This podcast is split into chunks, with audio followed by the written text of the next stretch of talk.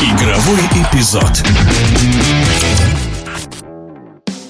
Московская «Динамо» предложила контракт 45-летнему специалисту Марцелу Личке на 3 года.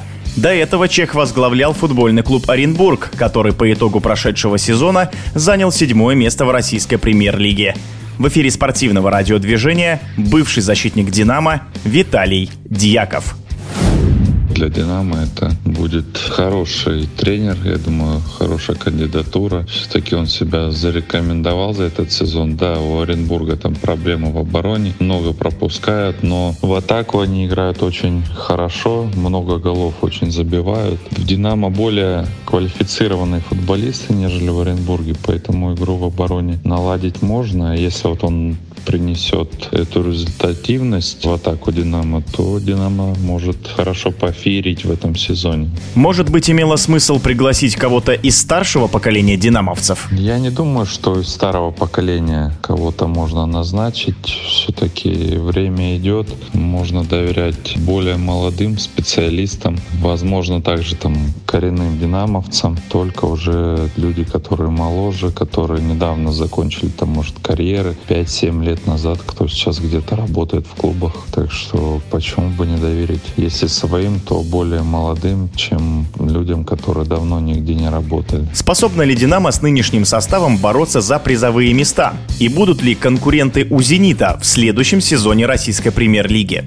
В позапрошлом сезоне «Динамо» этим же составом плюс-минус заняли 3-е место и были в финале Кубка. Так что, естественно, с этим составом можно бороться за призовые места. Прошедший сезон, да, не угадали они с тренером, и отсюда такой результат. 9-е место, поражение от Акрона в Кубке России. Поэтому играли очень плохо на протяжении всего сезона, и никто так и не понял того футбола, который хочет видеть Йоканович. Так что этот сезон надо забыть, сейчас назначить нового тренера и двигаться дальше. Если «Зенит» сохранит своих бразильцев на длинной дистанции в чемпионате, «Зенитом» очень, конечно, тяжело будет конкурировать другим командам. Все-таки такими возможностями другие клубы сейчас не обладают. У «Зенита» и скамейка довольно приличная, и русские футболисты собраны там неплохие, поэтому другим командам будет тяжело конкурировать. Но вот если у «Зенита» уйдут иностранцы, то, по крайней мере, эти иностранцы, да, кто долго уже в «Зените», то, конечно, можно конкурировать и «Спартаку», и ЦСКА. Последние матчи «Зенит», когда все бразильцы уехали, мы видели, что с этим «Зенитом» все команды играют на равных. Да, можно списывать на мотивацию, настрой, но